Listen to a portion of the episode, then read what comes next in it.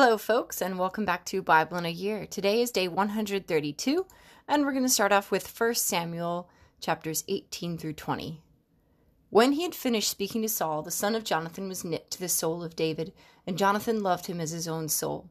And Saul took him that day and would not let him return to his father's house. Then Jonathan made a covenant with David because he loved him as his own soul. And Jonathan stripped himself of the robe that was upon him and gave it to David, and his armor, and even his sword, and his bow, and his girdle. And David went out and was successful wherever Saul sent him, so that Saul set him over the men of war. And this was good in the sight of all the people, and also in the sight of Saul's servants. As they were coming home, when David returned from slaying the Philistine, the women came out of all the cities of Israel, singing and dancing, to meet King Saul with timbrels, with songs of joy, and with instruments of music.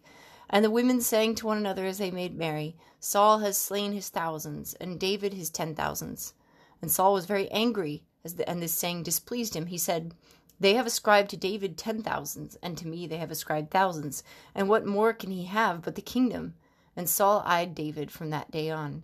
And on the morrow an evil spirit from God rushed upon Saul, and he raved within his house, while David was playing the lyre, as he did day by day. Saul had his spear in his hand, and Saul cast the spear, for he thought, I will pin David to the wall. But David evaded him twice.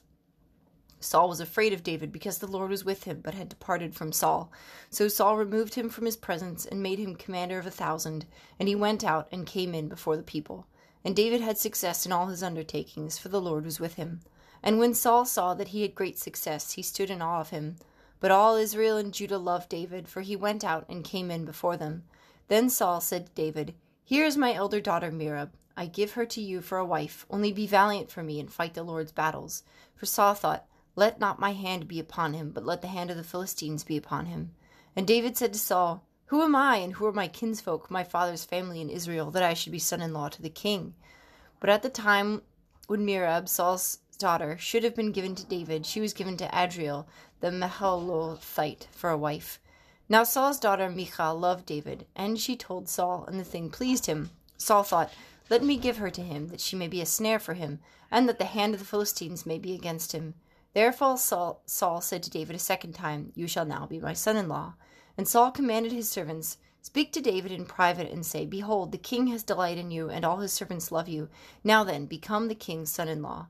And Saul's servants spoke these words in the ears of David. And David said, Does it seem to you a little thing to become the king's son in law, seeing that I am a poor man and of no repute? And the servants of Saul told him, Thus and so did David speak. Then Saul said, Thus shall you say to David, the king desires no marriage present except a hundred foreskins of the Philistines, that he may be avenged of the king's enemies. Now Saul thought to make David fall by the hand of the Philistines. And when his servants told David these things, it pleased David well to be the king's son in law. Before the time had expired, David rose, went, and along with his men, and killed two hundred of the Philistines, and David brought their foreskins, which were given in full number to the king, that he might become the king's son in law. And Saul gave his daughter Michal for a wife. But when Saul saw and knew that the Lord was with David, and that all Israel loved him, Saul was still more afraid of David. So Saul was David's enemy continually. Then the princes of, of the Philistines came out to battle, and as often as they came out, David had more success than all the servants of Saul, so that his name was highly esteemed. And Saul spoke to Jonathan his son and to all his servants that they should kill David. But Jonathan, Saul's son, delighted much in David. And Jonathan told David, Saul my father seeks to kill you. Therefore take heed to yourself in the morning. Stay in a secret place and hide yourself, and I will go out and stand beside my father in the field where you are, and I will speak to my father about you, and if I learn anything I will tell you.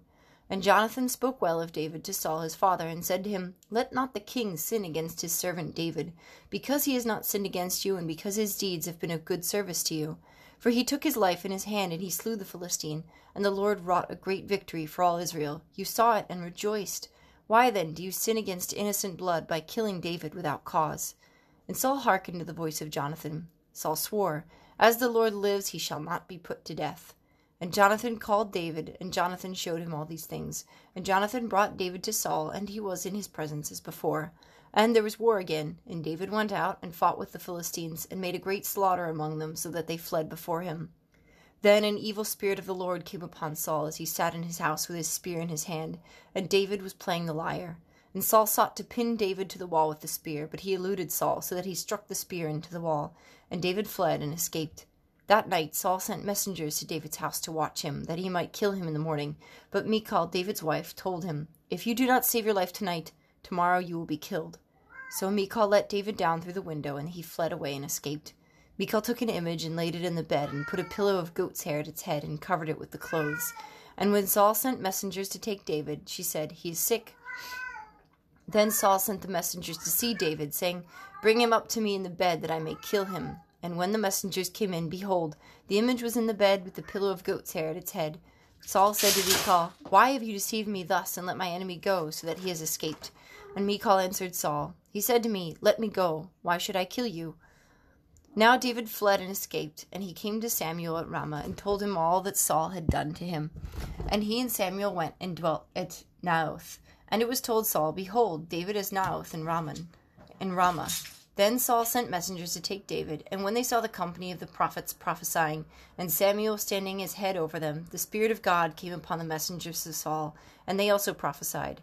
When it was told Saul, he sent other messengers, and they also prophesied. And Saul sent messengers again the third time, and they also prophesied. Then he himself went to Ramah, and came to the great wall that is in Secu. And he asked, Where are Samuel and David? And one said, Behold, they are at Naioth and Ramah. And he went from there to Ramah, Naioth and Ramah. And the Spirit of God came upon him also. And as and as he went, he prophesied until he came to Naioth and Ramah. And he too stripped off his clothes, and he too prophesied before Samuel, and lay naked all that day and all that night. Hence it is said, Is Saul also among the prophets? Then David fled from Naioth to Ramah, and came and said before Jonathan, What have I done? What is my guilt? And what is my sin before your father that he seeks my life? And he said to him, Far from it, you shall not die. Behold, my father does nothing either great or small without disclosing it to me. And why should my father hide this from me? It is not so.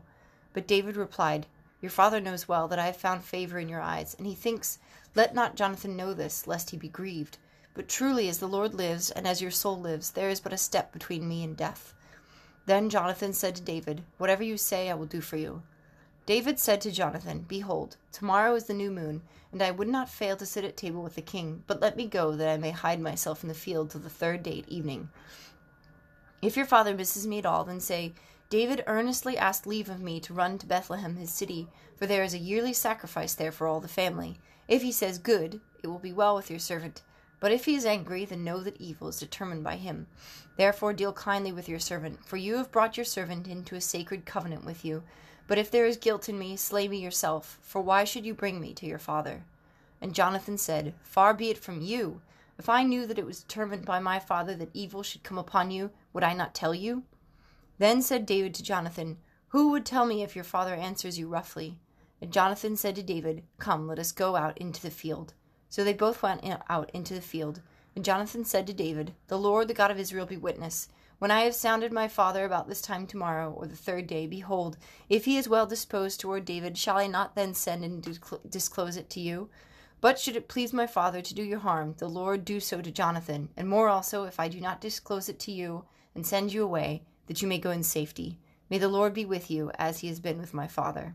If I am still alive, show me the loyal love of the Lord, that I may not die, and do not cut off from your loyalty to my house forever. When the Lord cuts off every one of the enemies of David from the face of the earth, let not the name of Jonathan be cut off from the house of David, and may the Lord take vengeance on David's enemies.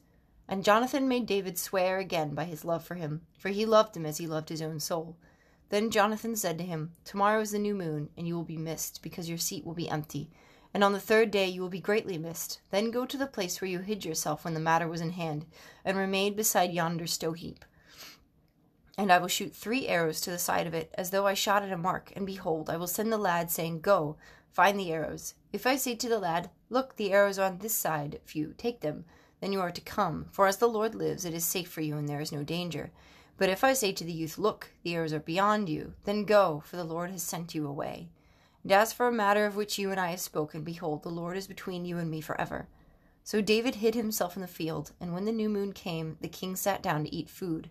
The king sat upon his seat, as at other times, upon the seat by the wall. Jonathan sat opposite, and Abner sat by Saul's side, but David's place was empty. Yet Saul did not say anything for that day, for he thought, Something has befallen him. He is not clean. Surely he is not clean. But on the second day, the morrow after the new moon, David's place was empty. And Saul said to Jonathan his son, Why has not the son of Jesse come to the meal, either yesterday or today?